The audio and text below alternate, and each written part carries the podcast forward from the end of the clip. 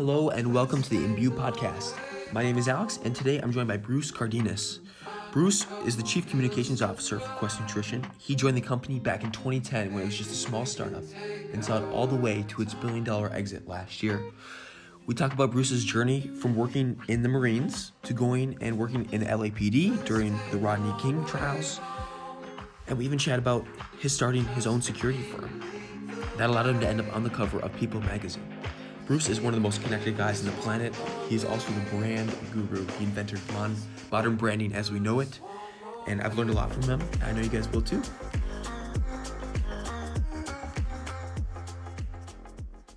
Huh? They're, I didn't realize they were a gun company. Well, he worked for them. He has his own podcast out with Falcor Weapons. They're based out of Whitefish, Montana. They built a damn beautiful rifle for me. It's like a six thousand dollar gun. Shit. crazy, crazy, crazy. Cool, man. Well, we're live now, so I just want to keep this like super casual. Like if you know, if we were, we just got done with a workout like we did up at up at the house, and just, Who we live with? Who we live with? so it's actually on the application.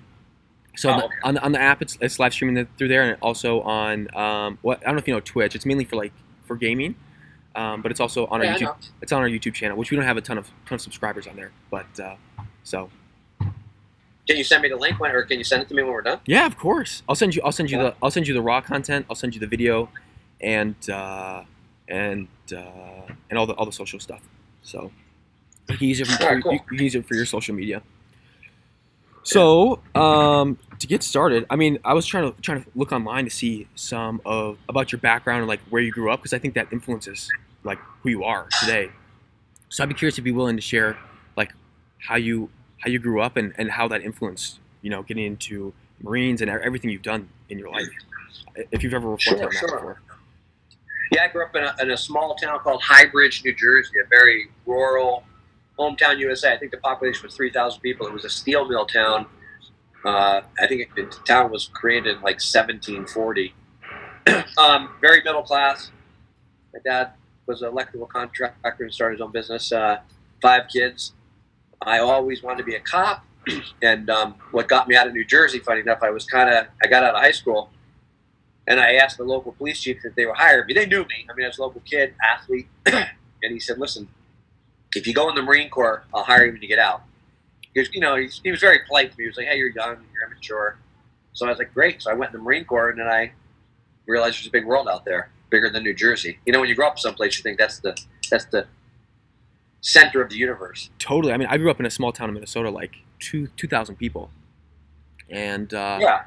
so I, I totally feel there. What sports did you play in high school? I'm curious. Um, big wrestler. With my little brother, we were all wrestlers, and I did track, the weighted track, you know, javelin, shot put, Okay. discus, um, and some football. But actually, I was more into the uh, wrestling and uh, and the weighted, you know, track. And how, how did you do with it? I'm curious. Were you did you make it to state ever, or you know? Yeah, I mean, I went to states. I mean, I did pretty good. I, you know, varsity. You know, I wasn't I wasn't some rock star, but I did pretty good. And then I got into powerlifting my my senior year. I liked weightlifting, so I started doing powerlifting, and then I continued that when I was in the Marine Corps. I, I was on the Marine Corps powerlifting team. Dang. So, uh, so what? I guess what was that like being in the Marines? Like, I'm, I'm, I mean, you hear stuff about it, but I, I haven't really heard from the inside scoop. Like, what, what was the training like when you first got there? Was it what you were expecting? And Um, well, it's nothing. I mean, you can't. Ex- there's no way you can, when you're a young guy, to even envision what it's like. Very eye opening. You grow up overnight. I mean, boot camp. I went to Parris Island, which is down in the Carolinas, and you know, scary as a kid. But you know, you grow up 12 weeks of training. I think I lost in training. I probably lost 30 pounds in 12 weeks. oh my lord, Yeah, I, I mean, I guess I was a little a little fat. I didn't realize I came out all jacked, and my parents didn't recognize me when they came to graduation. And then uh, I got to see the world. I, I did some security for some of the generals in the Marine Corps and traveled the world and saw a lot of countries. Realized I still wanted to be a cop, but I wasn't going to go back to New Jersey, obviously. So I ended up in California. what, what were some of the places you traveled when you were a Marine? And did that influence like Um, you? And how did that influence your view on the world? Because I'm sure like seeing all those places for the first time must have been pretty eye opening, right? Different people, different cultures, different food. Oh, for different cultures, yeah. We went to Beirut when the embassy was bombed. That Damn. was years ago. Um, Okinawa, mainland Japan, Korea, um, Germany. Been to a lot of places. It was very, it was really amazing to see how the rest of the world works, especially when you live in a small town. I grew up in a small town, never left really the states. What was your favorite favorite place? I don't know if there's a favorite. I mean, I, I actually I, I didn't go to the. I went to Australia for Quest, but I, that's a great place, Australia. Yeah. You like the girls there or what? Oh, I like yeah, everyone's beautiful. Yeah, that is very true. That is very true. Everyone's beautiful there. They got the beautiful. But it's just a great, nice people. Like the culture's, you know, great vibe. But yeah, I, I enjoyed Australia. Sweet. nice. Yeah, I've, I've never been. That's a place I've always wanted to go, mainly for like just to surf and hang out. But yeah, yeah. And so, what were, so going back to Marines, what were some of the most defining character building moments? Because it's like it's not it's not an easy thing to do to graduate as a Marine, right? Like they put you through some of the most rigorous training. So um, I think there's a lot of it. It's just very disciplined. It's very you're very regimented. Um, I don't know, man, defining moments. I was always a good shooter. I didn't realize when I grew up I always shot firearms. That really helped me in the Marine Corps because the Marine Corps there's several things they pride themselves on is, is we're a very elite small group and then their their their shooting ability. They're very known. They're known as great shooters, fire you know with, with rifles. So I did very well with shooting. Interesting. And how, how did that did that carry over to anything you did with Quest or like did that do you think some of those things that you learned there help? Well, I think I think work ethic and discipline carries throughout life, right? Totally. So I became very disciplined and just you know you wake up, you have a purpose, get things done. Um, I think that carries over in, in all aspects of your life it was a so similar thing with powerlifting. Then you think a lot of just those, you know, just the discipline of powerlifting kind of carried over to. Yeah, I always did it. You know, when you're in the military, you're either going to be an athlete or you're going to just, you know, kind of hang out, party, whatever. And I just chose to be a powerlifter, and I hung out with guys that competed and arm wrestled, and we just did a lot of fun stuff. But we weren't, if we weren't deployed somewhere in the world, we were working out. You know, not a lot, not a lot else to do, right? Yeah. Well, but it created we created you know discipline. I've always enjoyed working out. I still do. I, I remember I've read. Uh, have you ever read Arnold Schwarzenegger's book?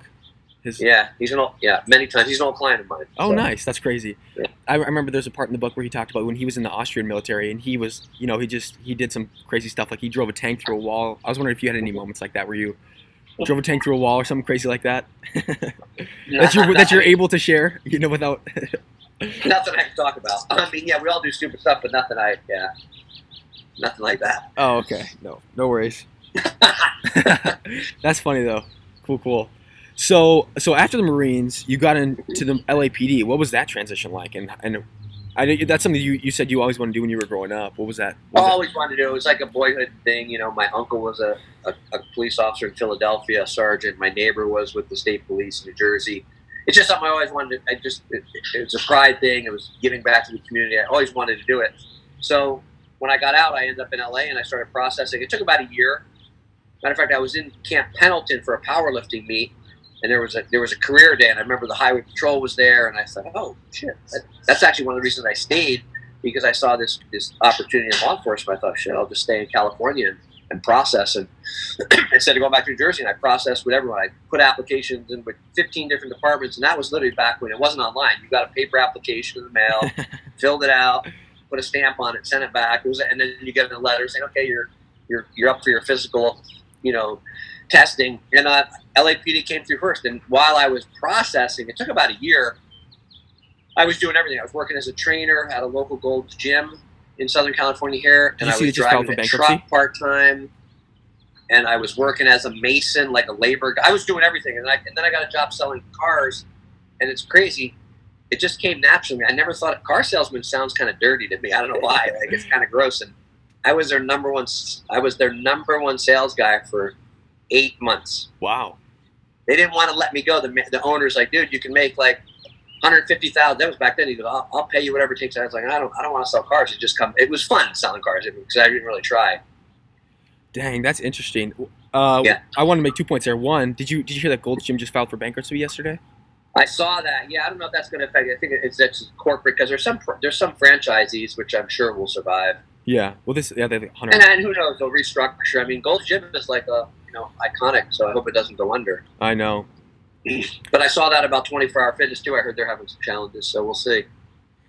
Yeah, I mean, I, crazy, I hope... crazy. That's a whole other conversation. But to me, mental health and physical health is one of the most paramount things in our life. And you know, I, I know it's it can't be managed because of this step, you know, social spacing. But I, I would think that gyms are paramount to be open for people's health. You and, know? I, I 100% agree with that. I can't believe they had the audacity to say that gyms weren't weren't an essential business. Like you look at yeah, how even people, if you limit it to 20 people per hour or something, but it's just you know you got a liquor store open. That's a whole other conversation.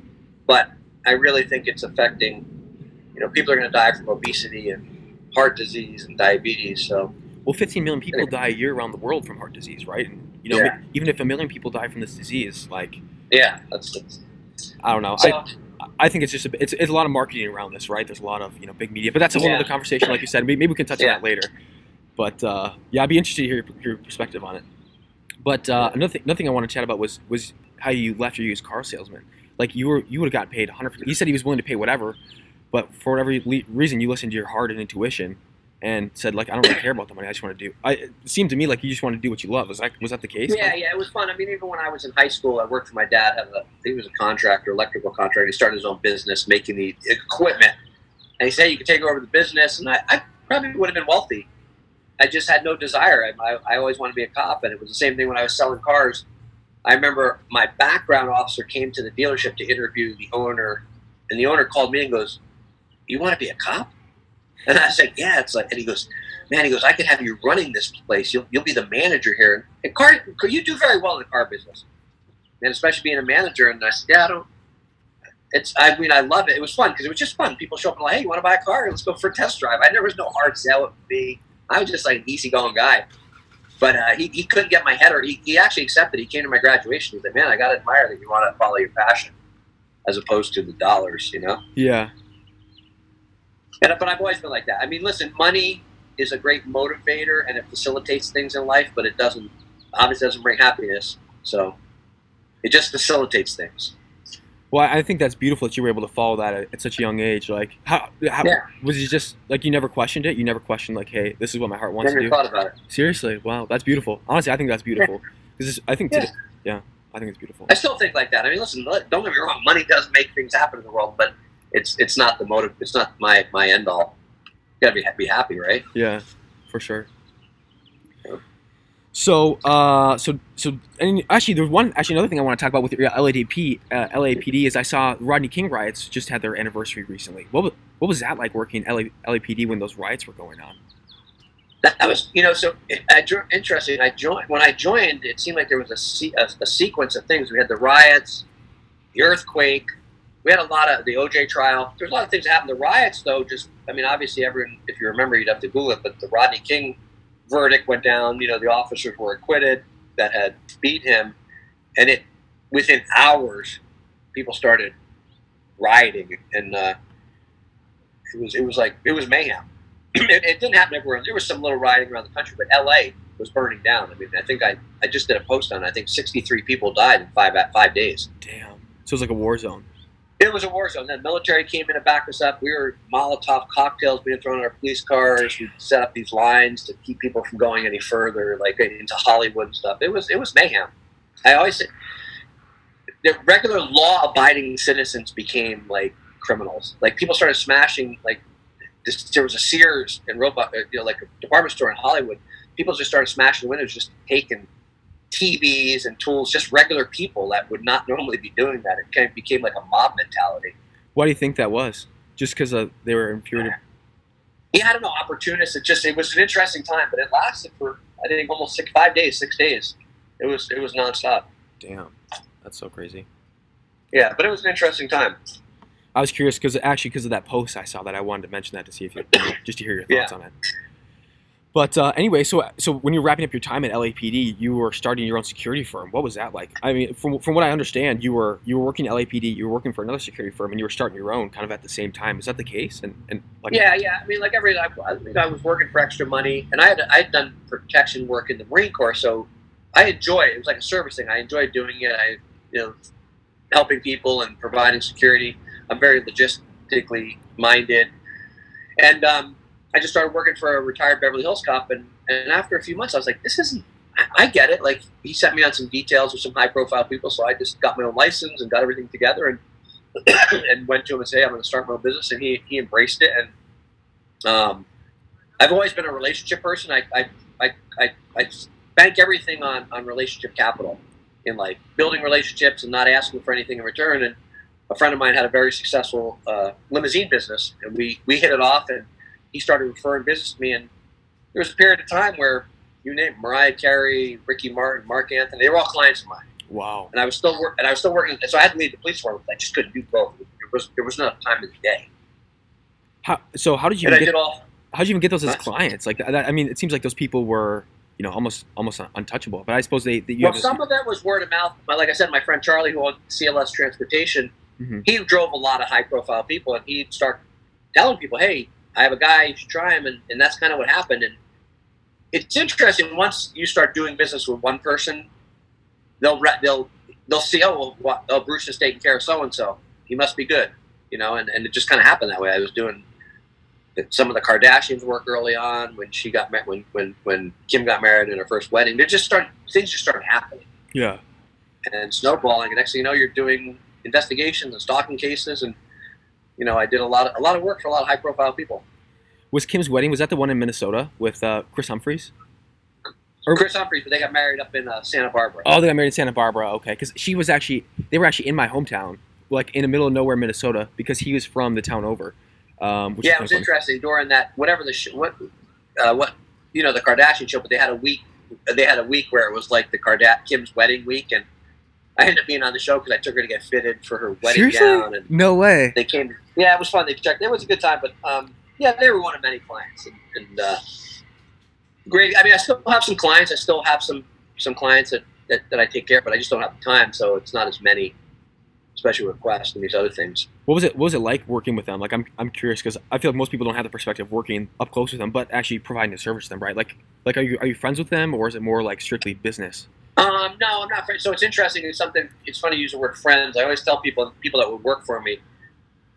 I would always remind people we're in the service industry. Yeah. And it's no different. You're a service to them, and once you think you become friends, it usually goes south. Interesting. And I end up, I end up maintaining a very good rapport with my clients and a respectful one. But I give you an example. I always train my guys like, hey, if you go to a, a restaurant with one of your one of my clients, and celebrity is sitting, at, you're you're going to sit at the bar. You're never going to join them. And even though, and people will graciously invite you, hey, why don't you join us for dinner? No, no, I'm going to sit at the bar. I would sometimes have guys think that invitation, all it was was a gesture of kindness Totally. they didn't really want you to be there, but what do they think? Oh, you're they're treating you like a servant. So I'd always say no, thank you, and just like sitting outside in the rain in front of their house. I mean, there's certain things you just do if you're in the service industry, um, but sometimes people don't get that. So while I'm friendly with my clients, I'm never friends with them. And one pretty famous guy in the music industry, very powerful guy, at the time ran all the record labels. He one day said to me, "Hey, we're gonna have a long relationship because you understand the difference between business and personal. Because. I've had too many people want to be, want too many people want to become friends with us, and, and they're just not. That's So-. That's an interesting paradox because like the more, the less you become friends with them, the closer you get to them. Like in the in the And, industry. more, and they became much more dependent on me. But they'd always call me, and people started calling me with problems, like nothing to do with security, like, "Hey, I need to find a dog trainer. I'm, I'm, I'm looking to sell my Range Rover." But because they become they they they're, they're comfortable with you, but I never crossed the line. so they And that's why I try and tell people. I think I'm even thinking about writing a book about it, like the etiquette of, of, of the etiquette of the service industry. Um, but people people don't get their head around that. I, I I lost a couple clients because I was only one person, so I can only do so much. And I remember I sent one of my guys to Mexico with a very high profile woman, singer, actress, who's still very relevant, and I lost her because he was there for five days and he got too comfortable too much conversation, too much lackadaisical attitude, and they called me and said, "Hey, your, your guy is just too comfortable." So anyway, that's a that's for another story. But people, if you're in the service industry, you have to remember what you're you're serving them. yeah. If they wanted to be your friend, you'd be friends. You know what I mean? Totally. Totally. So, That's and it's more so applicable in the security. I'm not saying if you're a personal banker, maybe you could become friendlier because it's more intimate. But as far as security, you're obviously keeping your distance, paying attention to what's going on. If you become, if you're sitting at a dinner table talking to them, who- you're not paying attention to what's going on. You know? Exactly. I, I was I was just about to bring that up. Like it's more for their own security, right? They're saying you being lackadaisical. They're worried for themselves. Like shit. Like. But- yeah, but but it's a balancing act. But you know, but yeah, that's it. So I had I had some great success because of that. Because I and, and I'll be honest, I had some artists that they were like, we like you because you're not in, you're not in our business. You know what I mean? Like a lot of artists, they have they have people that hanger honors or friends or relatives that they have to take care of or their posse, and I'd be like on the outside, just just making sure everything was cool. You know? Yeah. Huh. So- That's that's super interesting. Yeah. So how did you transition from your security firm into Quest then? And how like I, I remember listening online. You actually met the founders of Quest at a gym. Like how how serendipitous? Yeah, that was that? just complete serendipitous. Shannon, who goes by Quest Creator, um, was making the bars by hand in her kitchen, literally. She worked out at the same gym as me, and she would always read bodybuilding magazines on when she did the Stairmaster. So I I'd make small talk with her. Never knew anything about what she did, and then about two months after knowing her from the gym, I went to the LA Fitness Expo. They had a small table, two flavors of bars, and I was like, "Oh, I didn't, didn't you have a bar company?" Tried the bars, and literally it's a little blurry because for nine months I helped them build relationships just organically. I like them. I like their product. I didn't ask for anything. It's one of the things I practice in life is I always say bring value before you ask for anything. I didn't ever think I would work for them or with them. I just thought, hey, they're cool people. Their product's good.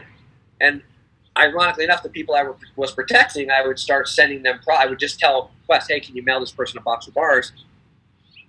And I got them on the set of Extra, some celebrity gift bags, some golf touring, just and then they, they, they, they called me to the office a couple times, invited me to the office, and the office was in the ghetto.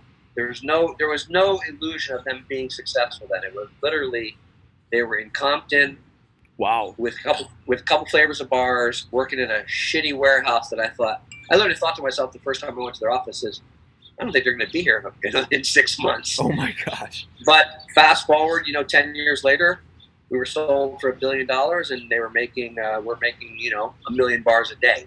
Um, so obviously things worked out, but but I became, and I say this very humbly, I became so valuable to them that they offered me to, to come in the company. And I created a lot of positions, and what I did, well, it was only because I was bringing them value, and I you know, and I had pride and ownership in what I did. So So without you, they probably wouldn't have been like what you said. They, if they wouldn't have been around six months, without you, they probably wouldn't have been around in six months, right? Without you coming. Yeah. Listen, I, no, eh, listen.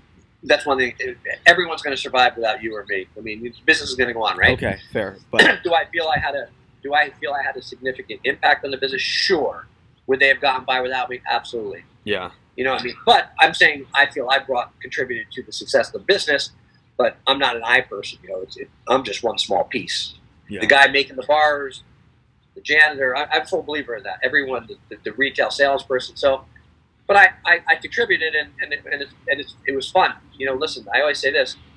I don't I don't really I wouldn't say I was qualified to be in the nutrition space because I had to get a quick education and learn, but it, I think it was more the relationships space I was in more than the nutrition space. I was about building relationships.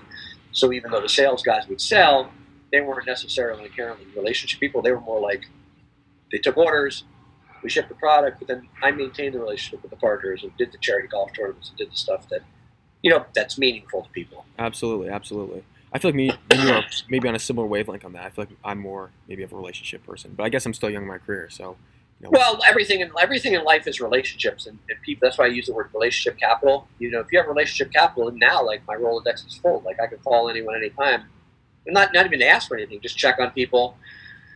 But I think that that carries you a long way in life. Just like uh, one of the things I practice, even though I'm stealing it from Tony Hsieh, uh, the Zappos founder, you know, Mhm. delivering happiness. I was a firm believer. I still am. I'm not talking past tense. Is delivering happiness to people personal, business, whatever it is, you want to. I always find um, joy in making people happy, dang. and it's no different than you're slinging candy bars or chocolate bars or protein bars or drinks. It'll make people happy, you know. hmm That's so true.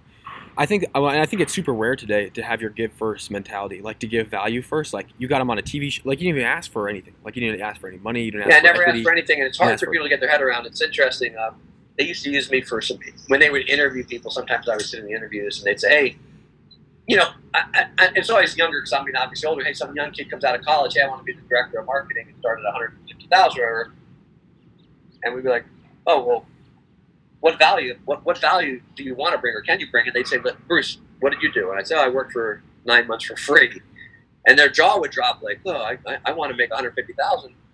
I always tell people this if you have your eye on a company you want to work at, doesn't matter what the field is, find a way to get in, whether maybe it's an on on paid internship. Who cares? If you can, if you can, if you, if you got to work at night to pay your rent, Mhm. find a way to get into a company because that's where you start. and maybe you know I know you hear the stories. It's probably too cliche now, but a lot of these successful executives at studios started in the mailroom, Totally. built relationships. It's no different now. People say, "Oh, that was a long time ago, Bruce. That doesn't work anymore." Sure, it does. You want to go work at Google? Find a, find someone. Find one of the executive vice presidents. Say, "I just want to. I, I just want to learn. I'll, I'll put in forty hours a week for you. For just let me just show you my value. hmm You know what I mean? Yeah. But people have a hard time getting their head around that That's because they're like, "Wait, what? What am I getting paid?" hmm You'll get paid. You'll get paid. I mean, I got paid. Quest sold for a billion dollars cash in November, so we made out, right? Yeah. But I, I, you know, so sometimes it works, sometimes it doesn't. That's very true.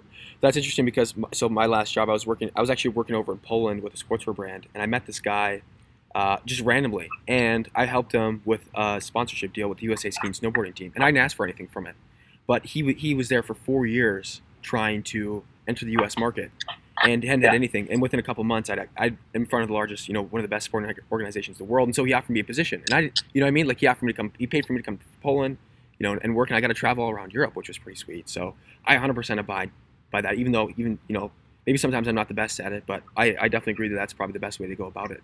Because you also, and maybe I'm wrong about this, but I feel like you're also showing that you know you don't have bad intentions about about the company. You're in it for Exactly. the long haul, right? And it doesn't. Listen, it's not always in our DNA. Most people aren't wired like that. Most people are like, wait, wait, how, I need to be compensated for my time. No. And that works for a lot of people. I'm just saying this has been my practice, and has it always worked? No, I've helped people, and I've gotten nothing out of it. And actually, sometimes it's then kind of sour. Um, but most of the time, I think if you have good intentions and you're no, you're not looking for anything, honestly, you know, it doesn't hurt. Yeah, I mean, now now I've evolved a little bit. People sometimes ask me to help them. I'm like, okay, well, what's that look like? You know, like I don't mind helping you. that's true. Because the problem is, I hear they, they hear the Quest story. I had someone recently say he had a pretty successful company, and he said, "Well, I saw your podcast where you helped Quest for free for nine months. Can you help me for free for nine months?" Oh my I said, "Sure, I can help you for free for an extended period of time." I said, "But you're all all you're caring about is me working for free for you instead of saying here's what I here's what we would do if if we do that." You know, so it's a give and take. You know. I uh, I agree, hundred percent. So what was that like when you when you, kind of you obviously made your own position? What was that like growing into that into the company? And because obviously when, when you joined, it was you know it was still it wasn't a guaranteed success. Like you didn't have a clear path to a billion dollar exit, right? And so. I'm curious what that Um, was like. it, it- listen, it, it, it's it's still fun, but it was much funner then because it was literally virgin territory. Yeah. Even though there was protein bars out there, Quest bars just took off, and people enjoyed them because of the taste, the texture. They were low carb, high protein, gluten free, and yeah, people really jumped on the bandwagon, and, and it was just like a, a train. So when I was out there, it was just a fun time because you're getting product in people's hands, and I've always been known as being very generous with samples. I. I give thousands of bars a month out. Shit, look at when we met. I brought Yeah. product to the. You the fed us for a week. We were. You fed us for a week, like Yeah. and you didn't even So- know us. You didn't even know us. So Yeah, so that, but but I, and I still do that to this day because I feel like if you have something good to offer people, why not give it to them? I mean, you're going to eventually. Our hope would be you become a lifetime customer. If you don't, great. If you if you do, great. But at least you enjoyed some product. Maybe you'll tell two friends. Where did you get that philosophy from? Because I, I, I feel like Red Bull does something similar to that. Like they give they do a lot of stuff, but it's, they're more strategic about it. Like they give it to maybe just like influencers or or things like Yeah, that. Yeah, listen, we, we have influencer. Oops, sorry, I forgot my foot. See there? Sorry, we have an influencer program. Don't get me wrong, but I don't.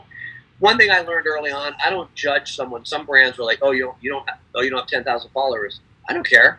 If I go to Gold's Gym when I work out, I will average giving out. I'm just making up a number because I'm trying to think how. I'll give out hundred bars a weekend. If I get, you know, I'll give guy a box, a girl a box, whatever. I don't look at them and say, "How many followers do you have?" I want to. I want to bring some some value to someone's life, and, and if they tell people about it, great. I wouldn't say there was ever any rhyme or reason to it, just like there's not now.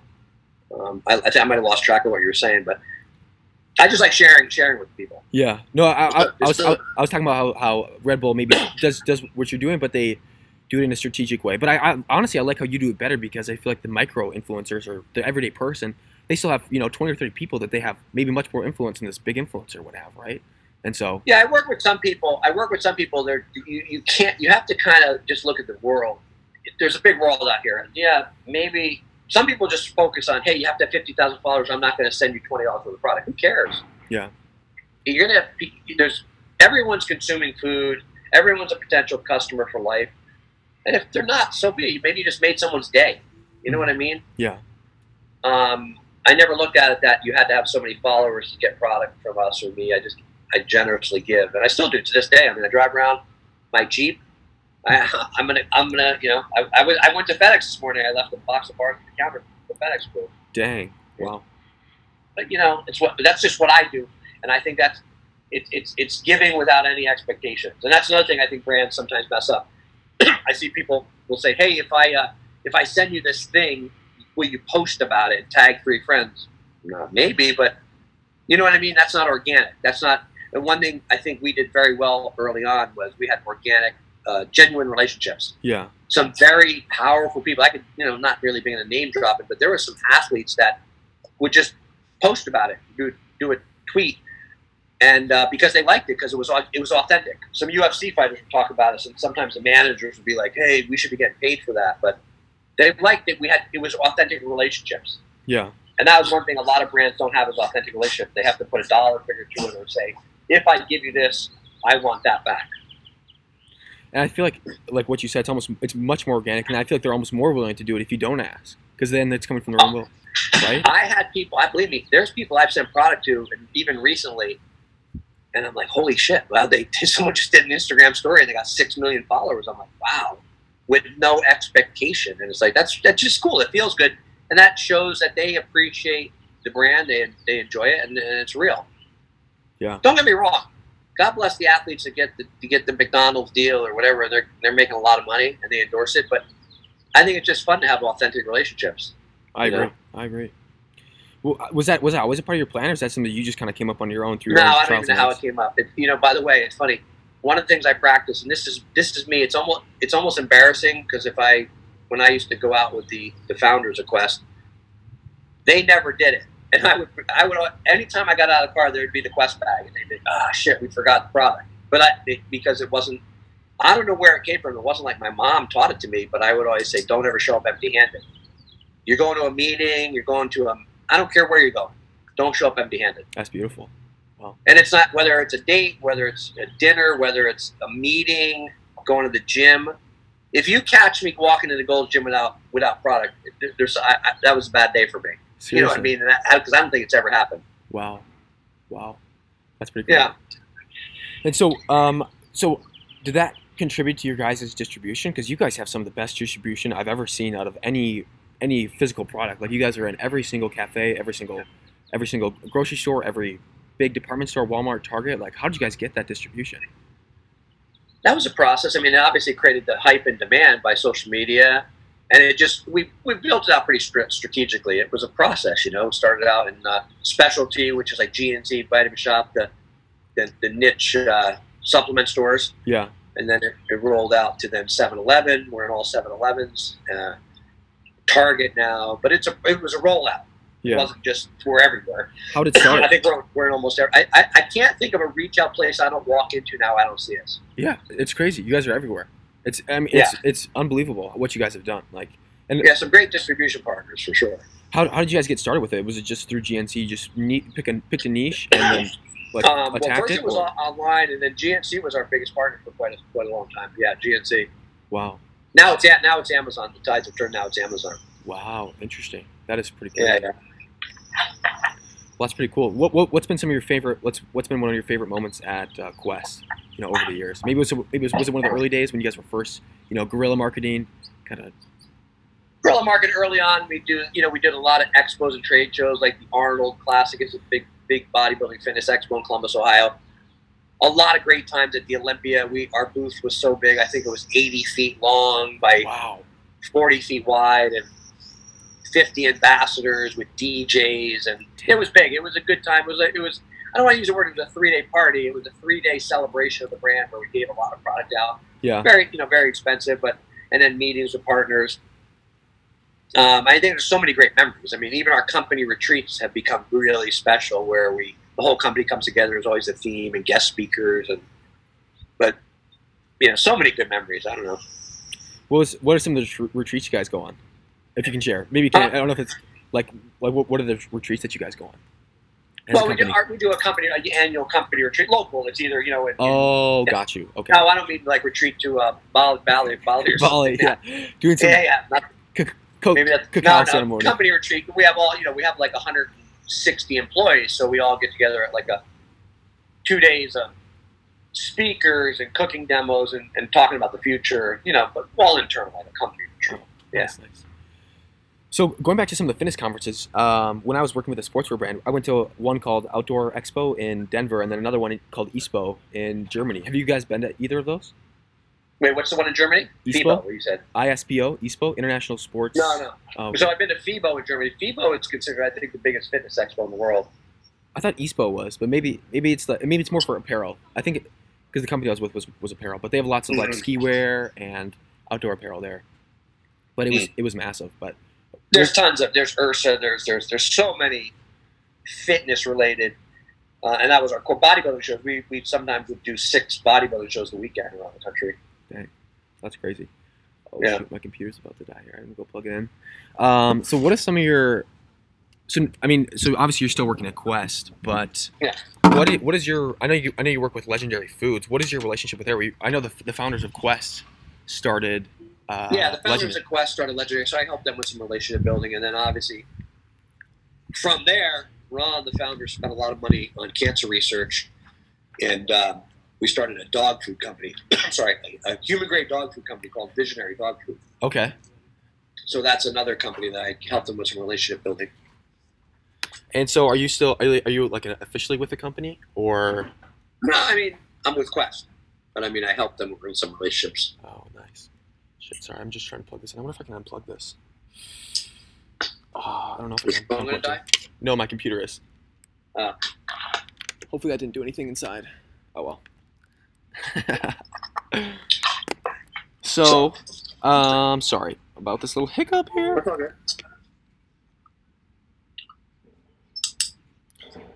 Um, so obviously you're like the brand guru, right? What is what is some of the biggest piece of advice you give to anybody starting a brand like us? Like, right, we're super we're super nascent.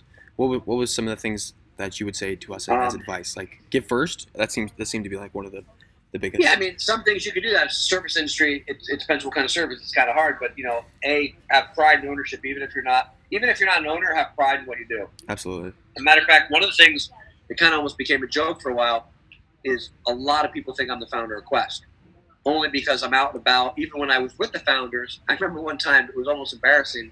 we were at a restaurant, left a restaurant, we are in ballet, and I drove a wrapped Jeep. My Jeep, my vehicle's always been wrapped, Quest Jeep, Mhm. and my Jeep pulled up, and the guy the guy says, "Oh, are you are you the owner of Quest?" I said, "No," and- and the owner's with me. I said, "Yeah, he's the owner." Like everyone, everywhere we went, uh, but I call that pride and ownership because I, I represented the brand, and people thought I was the owner just because of how I represented myself, and, and anyone could do that. That sometimes could equate to, you know, remuneration and payouts down the road. Depends on you know where you go with the company, right? Yeah. But pride and ownership, bring value without asking for anything in return, and uh, relationship capital. I think those are the you know some of the some of the main things I practice Yeah. Dang. That's awesome. regardless of where you're starting. Starting a company today, you know, you, you really have have got to be relationship driven. Don't be product driven. You know, you could because because here's the thing: no matter what you sell, you want to have a repeat customer, and to have a repeat customer, you need to have a relationship. You can have a good. I mean, product will get you so far, but if they really, you know, um, actually, one of the things I read in Delivering Happiness, I think I think eight or nine out of ten people want to do business with people they like. Wow. You know what I mean? So you may have a you may have a good product, but if you subpar service or subpar relationship, yeah, you know, people people may, may shy away. But if you have great relationships, people will forgive you. If you have a great relationship with someone, they will forgive you for subpar product. Does that make sense? Hundred percent. Like. I really like those guys. Ah, their product's okay, but I like them a lot. I'm gonna keep buying. Do you think that So- goes hand in hand with storytelling too? Like you look at a company like Airbnb, like sure, their sure their product is great, but there was another company, there was other companies before them who were doing the same thing, but they had such a great and compelling story. Was that kind of a similar thing with Quest? Wait, Or what, you cut out percent about the story. What? uh, great storytelling? Do you think that was uh, very important to building Quest into the brand it is? Um, yeah, I mean, listen, there, it's interesting. There's a couple stories around there. So, Okay, let's hear yeah, it. storytelling is great. Storytelling. I think I talked to you in person about that. Storytelling is great. Um, I think we had a good product that, that stood on its own feet and had told its own story. I think some of the one founder had a story. Shannon, who actually created the company, had the true story. Um, she was just listen. She was a fitness person who's a super foodie, and she was making the bars by hand, and she was making them for her friends that, that uh, they, she did like boot camps, fitness stuff. Mhm. Her husband had the business sense to take it to work and say, "Hey guys, I think we can make a business out of this." They were in the they were in the security software business, nothing to do with nutrition. Oh, seriously? Okay. Yeah, nothing to do with nutrition. They were they were in they nutrition in their minds and they were fit, but they had they weren't in that. They didn't come from that space. And initially, they planned on just being a marketing company. They were going to take the product and bring it to someone and say, "Can you make this for us?" The problem is no one could manufacture because they all wanted all the manufacturers wanted us to have like agave, honey, liquid sugar to make it more pliable and doughy. So we had to buy our own equipment. But the truth of the matter is, Shannon made a great product, and her husband went to his partners and said, "Hey, let's try and make this a business." And they, at first, were not excited about it. They were like, "We're not in the nutrition space. We're not in the protein bar space. We're in uh, software and security." So that was it. So they popped up a website, gave it a shot, and it, and, and, and, it, and it grew some legs. Wow. As far as the story, listen, every company has a story. I think ours is simply we made a great product that tasted good and it was good for you. And that that story is carried on. You know, we're, we're trying to make foods that are that are good for you. And uh, I always say this picture, uh, you know, going to a Super Bowl party, there's going to be, you know, the unhealthy table, and then there's going to be the Quest table. As now we have bars, chips, powders, cookies, pizzas. I was gonna say, Yeah. yeah. I saw pizzas the other day at uh, at Ralph's. I was like, no way, that's Yeah. so crazy. So we have everything now. We're we're we're a food company. We have we have eight ten different things. So you know, picture that the future where you go, like you said, to a party and you have a quest table with all the healthy versions as opposed to the high carb added sugar stuff. Where do you see the future of Quest going? Do you, I mean, obviously you guys are a food company now. Like, what uh, do you guys see yourself expanding into more food products or? Um, Yeah, yeah, it's always going to go. Yeah, we just launched a uh, we just launched a uh, I guess the closest version. It's a snack bar, which is like I call it like a kind bar. You know, the nuts. Yeah, yeah. Uh, but a healthier version. No, no added sugar. It's held together with allulose and stuff, and not not liquid sugar. So that was our latest. I think we have four four or five flavors of the nut bar, snack bar, and then from there, well, who knows? The, the product lines are endless. I mean, we, we have some cool things coming out that are going to be pretty exciting. So I think that's going to continue. Dang, Cool, cool. So some more some more questions about you. Um, word is on the street that you were in People magazine. How did that happen? what is sexiest man alive? What was that? No, you know you were on People magazine, weren't you? I was listening to. yeah, yeah. What happened with that? I, I've been in there a few times. You know, so that was funny. So that was before iPhones. I worked so much with celebrities that there was times when you know. I think one of the times I was I was I was with. Uh, you probably don't remember him. Was Sammy Davis Jr. No, I don't even know who that is. Sorry. You don't know who that is? No. Oh my God! I'm gonna look him up right now. He was he was part of the Rat Pack. He was a big performer. He was a grand marshal for the Hollywood Parade, and I was assigned to him. It was plain clothes. I was assigned to him to be a security detail, and I didn't realize that he he was obviously an icon. A lot of pictures were taken, just photos, and, and I remember like a month later, my mom called me and said, "Hey, I just picked up People Magazine. You're in you're in the you're like on the spread." Sadly, he died like two months later, so there was a whole tribute to him in People Magazine, and I was like right there next to. I'll have to send you the picture, but Wow. so then that, that kind of happened a lot because when you go to a lot of premieres and you're working, there's just obviously tons of photographers. So I never really, I never asked anyone to take pictures, and nor was I able to give. I, there was no phone to give anyone. I don't think I, I don't even think I had a cell phone then. Um, ended up getting some publications. Yeah, so Dang, that just happened. that's So that crazy. happened quite. A, that happened. That, that happened a lot, like probably 20, 30 times, just from being being around and being in the background. We're like, "Where's Waldo?" You know, those- Yeah. those. Where's Bruce? Where's Bruce? Just you can start. That could be a good marketing campaign. Where's Bruce? Have like all the different. Have all the different ones in there. All the Yeah. different covers. That's funny. So So, yeah, uh, oh, anything else on that? no, no, I don't Oh. think so. Okay. So, what do you do now to stay fit? Obviously, you're you're still uh, uh, super fit. Like, um, I, I remember the other day we did a HIIT workout together, but I'm Yeah. curious what what uh what else you do. Uh, pretty much. I mean, obviously, if, if things were normal, I have a trainer. I go to the gym, but since I don't, I um been doing a lot of Zoom workouts. Mhm. You know, so there's I have a lot of friends and trainers that are posting them shit. I could probably go every hour on the hour, so I'm, I try to do like two a day. Um, you know, mostly mat work, push ups and stuff. But I'm actually, I, it, I, I've never done more push ups in my life, right? Seriously, yeah. But it's a different kind of workout. I like lifting weights. This morning, a good friend of mine, he lives alone and, and, and he's by himself. So I went to, he has a gym in his garage, so we work out together. It's, um, it's like the illegal underground now. If you can find a gym to work out, it's like, yeah. it's like, you're breaking the law. the underground gym railroad. Yeah, yeah, exactly. um, so I'm still doing that. Yeah. Nice. Yeah. Um, so one final thing, I want uh, we t- we touched on this earlier, but I'm curious to hear your thoughts on, and I don't I don't know how political you want to get with this, but about the coronavirus and, and the situation with the gyms, um, like just just your view overall about the whole situation. You know, listen, it, it's just an opinion. It's like talking about politics or religion, right? Everyone's got their view or opinion. Um, it is interesting, though, right? You got liquor stores are open, and you go, you could go to a, a Ralph's Market, and literally you're elbow to elbow with people. I know. I'm not sure, you know, for the mental mental health more so than anything, mental health, let alone physical health, for a gym is a great escape for people. hmm I think they could control it, you know, even if, so even if they said, okay, you're only allowed 20, pe- I don't know, what would make up a number, 20 people per, per in the gym per, at a time. I mean, they're surely not, when you're at Ralph's, you're bumping into people going down the aisle, you know, so it's, I, I, I don't know who makes the decisions, right? And, then- and sometimes, you know, I do question it because, you know, liquor stores are open, um, but not, you know, places for mental and physical health. So, what do you do? It's going to be open soon enough, I think, right? I hope so. Gavin, uh, Yeah.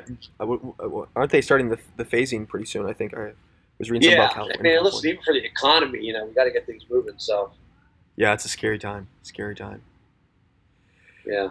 Cool. Well, um, we we can wrap it up here. I want to be respectful from your time. Uh, I'm cool. Whatever works. Yeah. And uh, but I do want to go for a workout with you again. We got to do another HIIT workout for the. Yeah, yeah. What do we do? 50, knocked out 50 push ups? We did a couple. We did uh, 50 push-ups, and we did it uh, twice, I think, and then we did two two minute plank. planks. Are you still sore from it? Yeah, you didn't think I was going to hang. Yeah, I Um, didn't. I was like, "There's no way." But you, I'll be honest. you're not a quitter. Never, I, I like doing planks, but it, I never, I've never done a two minute plank. I guess I mean you, you experience new things all the time, right? One thing I've learned is I'm not afraid to do anything. That's why I always tell people advice I give people. They're like, "Oh, I never, I don't know, rode a horse." And, well, why not go do it? I mean, you know, if me is working out. I don't care what it is. I'll do it. I mean, I, I may not look good doing it. It may not beat you, but I'm going to do it. I'm going to try it, right? yeah, I think the biggest thing in life is people living regrets. I didn't do that. I wasn't sure if I could do it. So who cares? Do it. What's the worst case? If, if you beat me in push-ups, I'd be like, well, of course, because he's 22. yeah. but if I matched you, I'd be like, look, look, I, I The old guy can hang. right? The old guy can hang. I can hang. That's how. That's my excuse now, especially with the guys I work out with. They're all younger than me. I'm like, hey, I'm doing the same weight as you, so you got no room to talk. yeah. Well, if, if we went on for a run, I, I think I could dust you. I, I, Yeah, yeah. Okay, yeah. I'm not gonna. I, I mean, I'll, I'll tap out where I have to. But my point is, I people always say uh, they haven't uh-oh. reason why they don't do something. Who cares? You know, right? Yeah. Yeah. It cut out there for a little bit. Can you still hear me? You cut. Yeah, you're kind of getting sketchy. Yeah. Oh, we're back. We're back in action. Yeah. so, yeah, let's definitely work out. I mean, hopefully when the gyms open up too, we'll go to the gym. Yeah. Well, I, I'm, I've only been here for three weeks, so I don't really know many of the places around here. So But you're in a good spot. Culver City is a great location. yeah, and it's it's nice and safe. It's cheap rent, so all the good things. All right. cool. Um, so question and challenge for you: Who would you challenge us uh, from your network, or who would you who would you like to see from your network on the podcast to share their story about uh, like you know through fitness and, and how it's kind of shaped them today?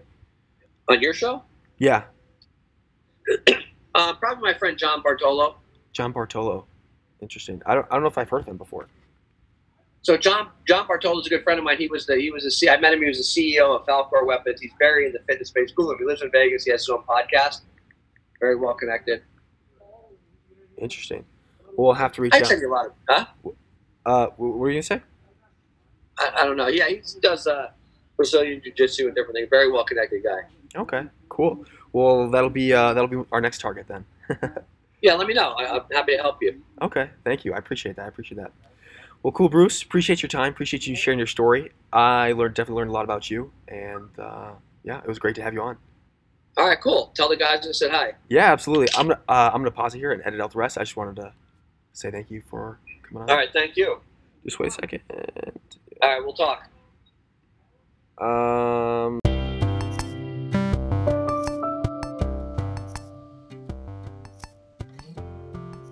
Thanks for joining us on the Imbue podcast. We hope you enjoyed listening to Bruce Cardenas chat about his journey through Quest Nutrition and all of his other endeavors. Please tune in next week where we chat with Itamar Baran, one of the youngest Olympian Olympic skiers in history.